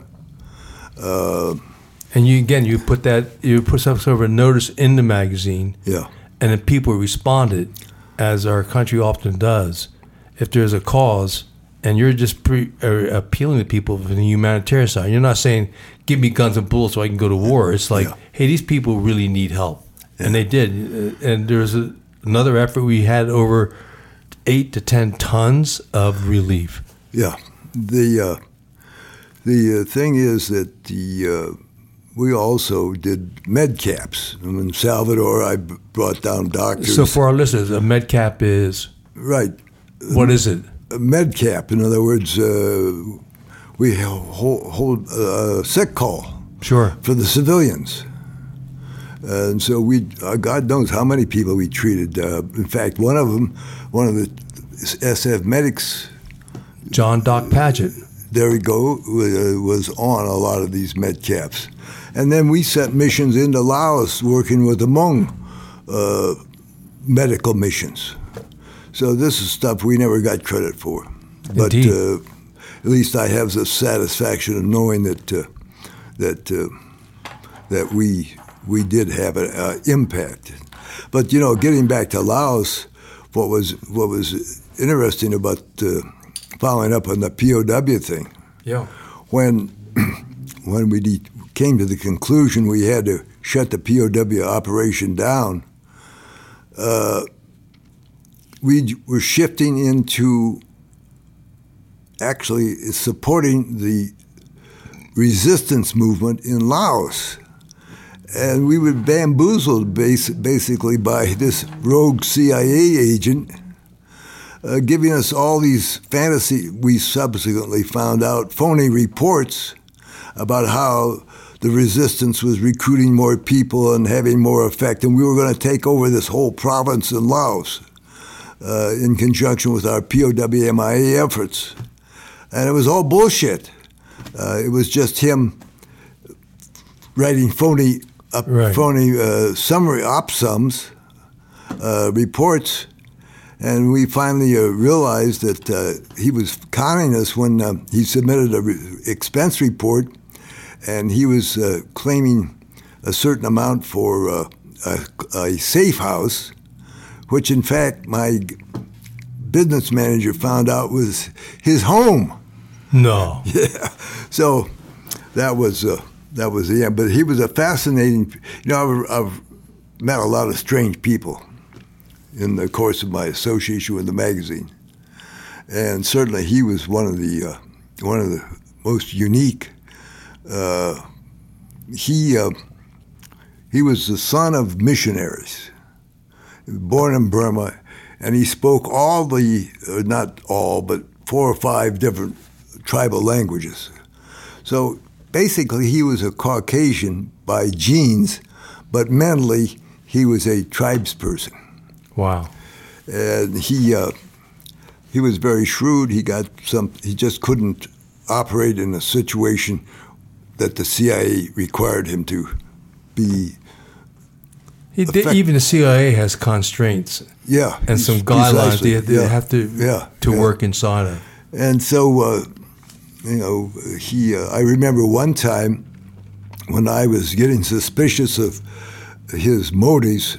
Why he would always come up with some gimmick, and so one time he came up with the idea. He said, "Well, I'll tell you what, Brown. Uh, why don't you give me the money to buy six AK uh, M16s, and what we'll do is." Uh, some Sunday afternoon we'll go and hit this drug factory with some Wa tribesmen. I said, well, that sounds like a pretty good way to spend a Sunday afternoon, and uh, hit this uh, drug facility.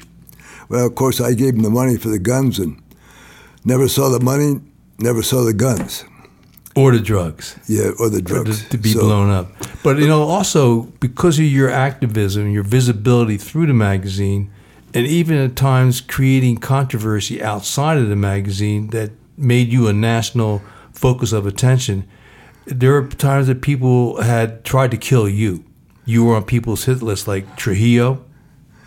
Well, yes. Uh, yes, I mean let's, let's not mince our words on this one. Well, one. basically, the, the story there is that uh, this is a story that was uh, related to me by uh, a soldier of fortune.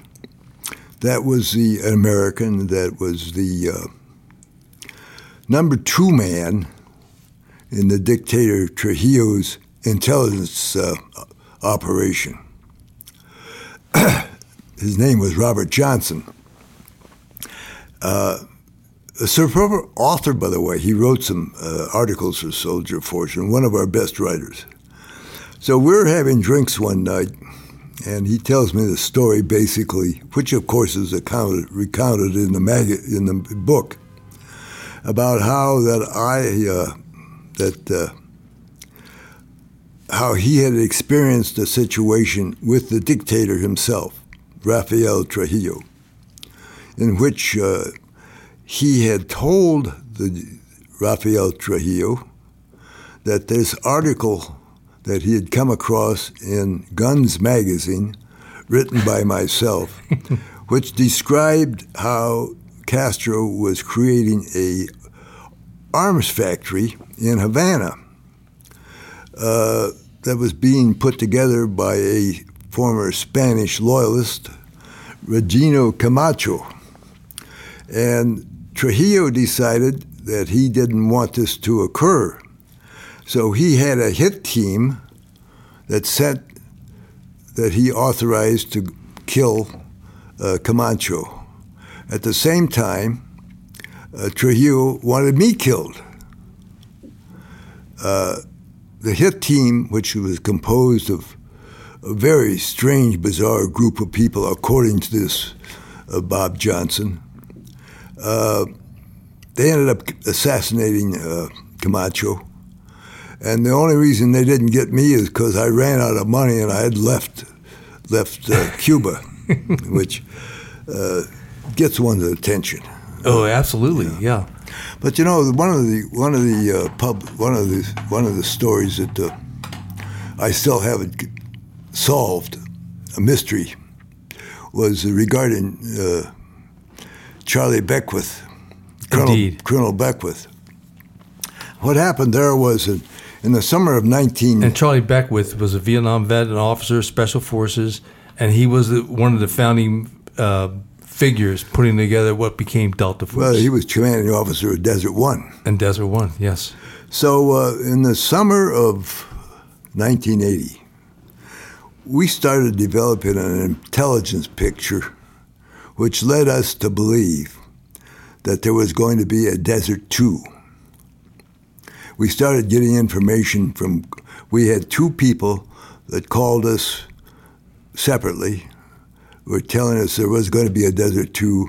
the fact it was going to be disaster, that they were going to take a whole Ranger battalion in. uh, we started getting more different, more information, and I sent a uh, one of my people who was in the Special Forces Reserve down to Fort Bragg. He put his uniform on and just went around to the NCO clubs and and the coffee shops and listened, and everybody was talking about Desert Two. so when we had the first convention in Columbia, Missouri in September of 1980, we had a, a late night meeting that went on for several hours in which we discussed what should we do with this information that we developed. That gave every indication there was going to be a sec- sep- separate, a second attempt to rescue the hostages of Iran. Uh, I had uh, a retired, uh, uh, well, disabled, if you will, vet Tom Cunningham, who was a SOG operator. I had Dana Drenkowski, who had been a B 52 and an F 4 pilot, uh, Air Force Academy graduate. I had Al Mar, former Special Forces, who was a well known knife maker and, and a number of other people. We deb- debated for hours, and also Jimmy Dean, who was uh, well known and. Yeah, from the Special Forces side of history, Vietnam vet. Right. So we uh, debated whether or not we should go public or not. And we were concerned because the upcoming election with Carter and Reagan and we again, this is September 1980. The right. election was two months away. Yeah, yeah, So that's why it's so strong in your mind at that right. time. And at that time, uh, it was very close. Of course, Reagan won by a considerable amount, but at that time the polls showed it was a close race, and we were concerned because if Desert Two, if it was successful, that would be a couple of points for for uh, a peanut farmer. For, for, Car- for Carter. Or even if it was unsuccessful, he might get a sympathy vote. On the other side of that coin was how this might affect Americans involved in the operation. We had 70 media, separate media, that were attending the convention, and had we had uh, had we had a, uh, a formal press pre- conference pre- on that press conference, yeah, it would have made national news. Sure. But we decided finally not to do that because it just the concern about American troops. However, what we did do is gave all this information to Jimmy Dean, who took it back to not not Jimmy Dean. What was his first name? Was it Jimmy Dean? That's Jimmy Dean. Yeah, yes, okay. Sir. Yeah, you're good. Took it back to uh, Charlie Beckwith. Back at Fort Bragg. Yeah. Yes, sir a week or so later, I got a call from this chap that I had sent down to, to hand off the information, but down to Fort Bragg, and he told me that Charlie Beckwith, Colonel Beckwith, was going to call me, and I, I blew him off because I didn't know Charlie Beckwith from Adams Hall Fox, and sure enough. An hour or so later, I get a call from Charlie. This is Colonel Beckwith. He's a very gruff man. Oh, yeah. And he said, and I'm quoting you, he said, Mr. Brown, you're a great patriot. If anything I can do for you, just call me. Well, I'm kind of in semi shock. And I'm slow, but I'm not stupid. And I said, Well, Colonel, I'd come out and like to talk to you sometime. You just come out anytime you want. So I waited an appropriate amount of time, a couple of weeks, and I called him and uh, arranged to get together. And I flew out. He picked me up at his, dressed in his uniform, took took me uh, home to his house, fed me a steak and scotch. We bullshitted until two o'clock in the morning, and he didn't tell me shit. and I always look back now and say, well, I should have been more aggressive and pushed him yeah. to explain why the fuck he called me and told me that. And I just never got around to doing it. And people that I've were planned on talking to that knew something about the situation also have passed. So, but you know, people can say this is a bullshit story. And I say, well, that may be true, but it's very interesting to note that during one of my legal trials, that Charlie Weck- Beckwith, Colonel Beckwith, Sure. came down and served as a character witness for me. And when That's the saying something. when the judge asked Colonel Beckwith, "Well, Colonel Beckwith, why are you here?" And Colonel Beckwith replied, "Because Bob Brown's a friend of mine." well, what can I say? What can I say? And then he went on to testify. but I said, it's one of these witness. Sure. mysteries that's never been solved. Yeah. And then you also had some unique experience, like having lunch with a KGB agent. Well, that was it. Yes.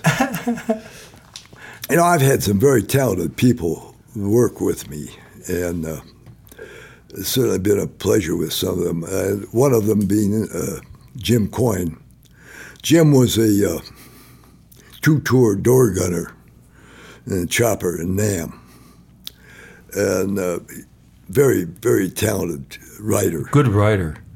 So we were members, of course, of the Bangkok Press Club, International Press Club.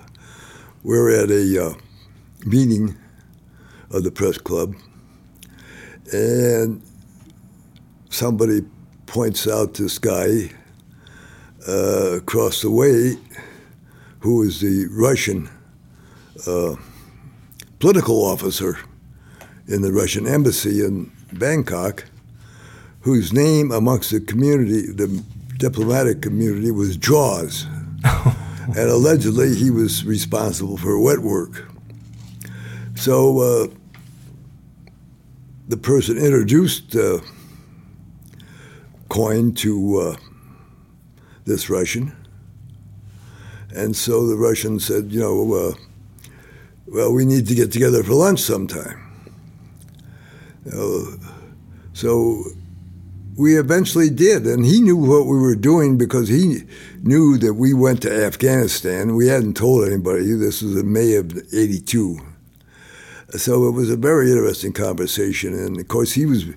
We we went to this restaurant in the middle of the day, which we choose chose, and we went there doing this appropriate clandestine technique. We went an hour ahead of the time to see who else was going to be there. Right. And he showed up, and shortly after, there was a young Thai that came in that was obviously his tail. Uh, it was an interesting conversation that we had. And uh, we thought it was so interesting, we printed an article about it in Soldier of Fortune. And several days after the article hit the newsstand, he was relieved of his position and sent back to Moscow. Anything to help out a KGB agent, Yeah, indeed. Yeah. So um, we've we've been going almost two hours, Yeah. and um, we've covered a lot of territory. But looking back, is there? I mean, first of all, we've only covered a few of the stories that are in "I Am Soldier of Fortune," and I encourage anybody who's a fan of Soldier of Fortune or you over the years to go out and buy it. It's been out a while, but it's still available, and it's, it's a good read. Well, if they want an autograph copy, Indeed. now get out your pens and pencils, people. if you want an autograph copy, which is no no extra cost, Indeed. uh, the book costs thirty dollars plus shipping, which is another seven dollars. If you want an autograph copy, then contact me at my email address, which is get your pencils ready, RKBLT C-O-L at AOL.com. And you all know what AOL stands for. No. Almost online. Indeed. Uh, so, um, is there any other things you want to reflect on before? Because I wanted to close out our session here with the end of your book, where you talk a, on a very like personal basis about why and what you've done over the years. Well, yes. I hate to have thought that I've dropped this piece of iron Indeed. all the way over here without talking about it. And especially designed, right? Well, it's customized. Customized, yes. This is a uh, 1911 45 for the idiots out there that don't know what it is. And it's uh, it's a pistol that I got down at Gunsite. They call it a GSP. Which is one of the leading training sites in the country in But- Arizona. The uh, but the uh, particular model is called a Slimlight. And what is unique about this is that it has certain modifications which reduces the circumference around the handle, which is good for my small hand.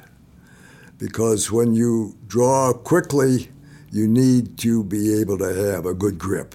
So what they have done here is pinned the safety, and they have, have milled the frame down to the point that uh, uh, it's still structurally sound. They've shaved the grips and put in a short trigger, and that has uh, reduced the circumference seven eighths of an inch. So this is a sweet shooting puppy. Indeed. in 1911, stylized just for you, sir. and uh, so, and again, in the conclusion in your book, it was the headline. Again, reflects your spirit. As long as tyrants and liberals exist, and I am still kicking. I love it. And you talked about the soldier fortune, the Cold War, different uh, things that you were involved with. But then you said, I'm proud of the fact that the emergence of Soldier of Fortune offered Vietnam vets the recognition they deserved, a home in a sense, a meeting place for their souls. We valued their sacrifices, and Vietnam continued to be featured in SOS pages. We maintained from the beginning that the blood of our warriors shed in Nam was just as red as that shed in World War I, World War II, or Korea. Now we also cover the sacrifices of those who have gallantly fought the long and seemingly endless war on terror. A difference is that with the onset of the age of cyber intel, many of our re- reports are from our troops exactly while the action is happening. Yeah. And that's just part of the what you've done over these years. And um uh, again, any last thought before we uh, finally close out for tonight?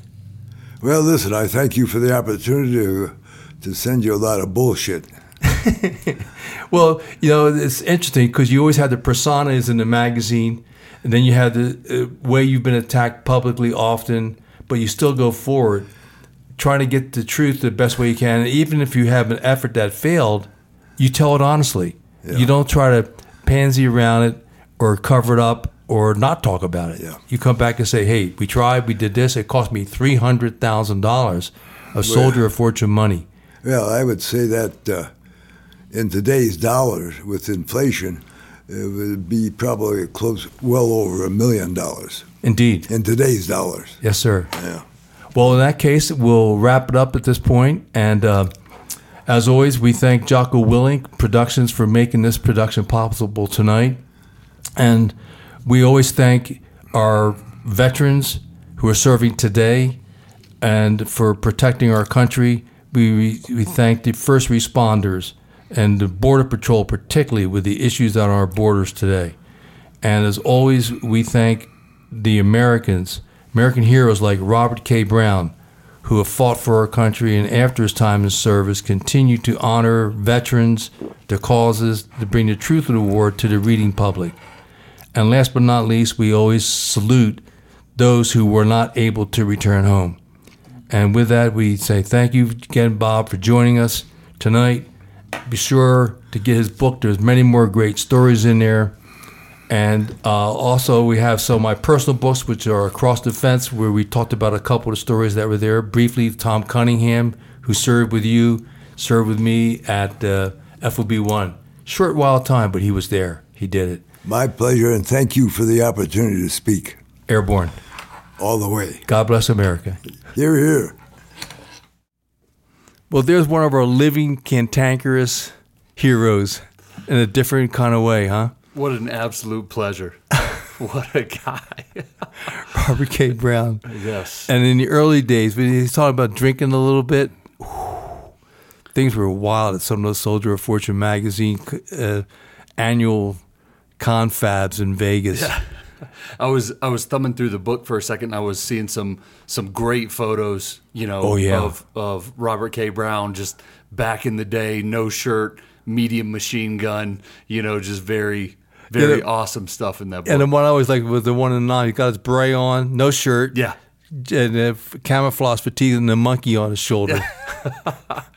what a what a guy and you know those uh those stories about you know his his not only you know just um literary contributions through soldier of fortune um but you know actually having an, an impact in some of these aos where Oh, yeah. you know folks needed help and and we were you know america proper was pulling out a little bit and Sure. uh soldier of fortune was going into it for the assist Indeed, and that was the humanitarian side would not get played up.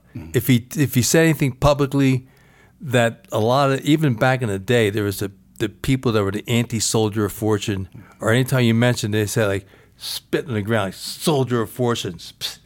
You know? And it's like hey man there's another side to these stories. And also have you read the stories? Right.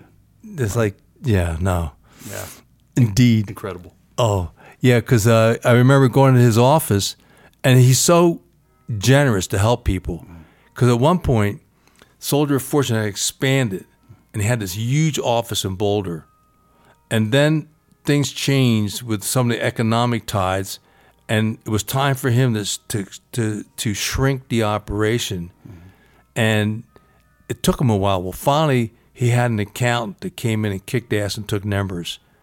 And that accountant was the person that saved him to help them really get things consolidated, get out of this big building. And then in the process, they found people who he knew who he'd hired years ago, and they're drawing a salary or a stipend or something. They weren't doing anything or anything much that would justify the amount of money he's paying them. And he would feel bad, you know, like, oh, come on, I've, I've known Harry for seven years now. But in the end, this was saved the day. So Soldier of kept going for 40 plus years. wow Yeah. he he's he abs you know and i was fortunate enough but i i only just met you know robert k brown so but he he very much comes off as you know the type of guy who wants to take care of his people uh no matter Oh, yeah. what, what what team he's running you know um a, a a team of special forces or a, you know the team at soldier of fortune or you know the the teams that were you know helping him in these different areas it's uh he he seems like the type to take care of his guys Oh yeah, and there was a couple of times because I, I wasn't able to to, to get to the, some of the conventions for a few years. And finally, he says, "Look, fuck it, I want you to come out. I'll pay for your ticket." Okay, so we went out, had a fun time, and uh, then the, and then taking care of the people would be like, I said before I started writing, I said, you know, I've got to use a nom de guerre. I I just can't because if the people at my paper know I'm writing for you and this magazine, my days there are numbered. And you know, I got this family I got to feed. yeah He goes, no problem, just do it. just and like so that. yeah, and they had inquiries. Who the hell's this Isaac Stotts? You know, writing about that. And he goes, he's one of our writers. You don't know him. That's your problem. and they never found out. He was Wow. tight-lipped about it to the end. So when I when I showed up today, Yeah. uh, you you showed me this copy of Soldier of Fortune, Right. Which is from 1987. Yeah. uh, and it's got one of your first published. Was this one of your first published articles With him, yes. Yeah, with him? We may. He said there may have been one other one, and um, again, you know, we moved to Tennessee, Yeah, and in my garage we still have thirty boxes that my wife and I haven't gone through, and so there are my final stack of Soldier of Fortune magazines. Because a friend of mine sent me every article I've done. wow. He copied them out. Well, Joe Parner, mm, mm-hmm. So I, I just opened it up for the listeners here. indeed. This article is titled "Never on a Sunday: NVA NVA hits Spike Team Idaho and Laos" uh, by Isaac Stotts. Indeed. Amazing. and and for me, like some of the stories like that one, mm. And we did one on John Walton with um ST Louisiana and Tom Cunningham, who's been on our uh, SOGcast, and um, those stories from Soldier of Fortune, I got those that I could build them out for the book. Yeah. You know, for each of the book, the, some of those things began, and it forced me to go back to talk to the guys, and get some notes and build things up, and of course, Lynne Black. Yeah, yeah. And th- so, so, and correct me if I'm wrong. You know, Soldier of Fortune is in a way responsible for a lot of that early SOG history and Oh, kind yeah. of lore that that has developed. You know, over the years, and um, you were contributing to some of that. Absolutely, and it's so much fun. It was just two. There's two thoughts off of that. In the early days, um, I never realized what the impact was, and I was talking to his to Robert K. Brown's accountant, and later I talked to his lawyer, and we were talking. He said, "We never met you." And I finally met them. I forget how, maybe six, seven years ago. And they said, We knew who Isaac Stotts was, but we didn't know who he was. We kept hearing about this knucklehead tilt. And then at some point, I started doing some. uh, We did a couple stories on the King Bee pilots getting awarded at the SOA, and um, a few other things. But the, by that time, I was gone. I wasn't at the newspaper anymore, and uh, and they said, "Whoa, wait, you're Isaac Stotts." and then and then like now, Robert K. Brown's the beginning, but the stuff that Jocko's done with those podcasts, oh my goodness! I mean, when I flew out here on the airplane, somebody comes by. Oh, I saw you on Jocko at the airport. Somebody comes by, and then the third guy was he, he says, "Up, I've seen you on Jocko." He said, "But you know, I remember reading about these stories in Soldier of Fortune." It's like, oh my god. so awesome. I'm I'm obviously, you know, a huge fan of, you know, every everything we get to cover on this podcast and um, knowing that that this these are the roots of, you know, what we get to continue to put out in into the world today, uh, you know, means a lot and I'm Oh, I'm, yeah. I'm happy we get to be a part of that. It's fun. It really is, you know. It is. And to give people, because I always knew the stories are good, ours are good. But then once they're out there, we tell them. Then we talk to guys that are in CAG, we talk to guys that are the pararescue, and most of them to the man always come up and say, you know, we've done some crazy stuff, but you guys are just fucking crazy. well, I said, yeah, it's a prerequisite, you know. One thing I was wondering until, and Yeah. I, I, I didn't really hear us dig into it uh, with Robert K. Brown, Mm-hmm. but when did your paths first cross? Like, how did you guys get, get to know each other? well, I read the magazine.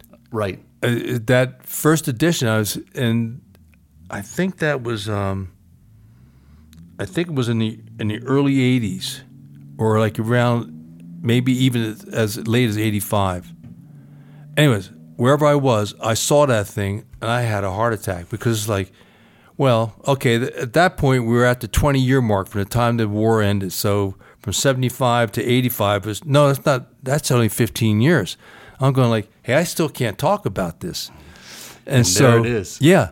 I'm like, oh my God. And then um, I was out to visit my brother. We went, I said, I got to go find this guy. So we drove by the headquarters. We went out, we went, had to run recon a couple times before we finally there, and he was there. Because like one time he's in Rhodesia, another time he was, you know, bumfuck Egypt or something. And so you guys just rolled up on him and introduced yourselves. Yeah, it did. And then it turns out one of the people who was working for him was Tom Cunningham, who's from uh, our podcast. I think that was number, uh, I don't want to misstate it, but like around 10 or 11. Tom Cunningham. Yeah, John Plaster was 10, so Tom was 11, I think. And he was, you know, he was in SOG for a week.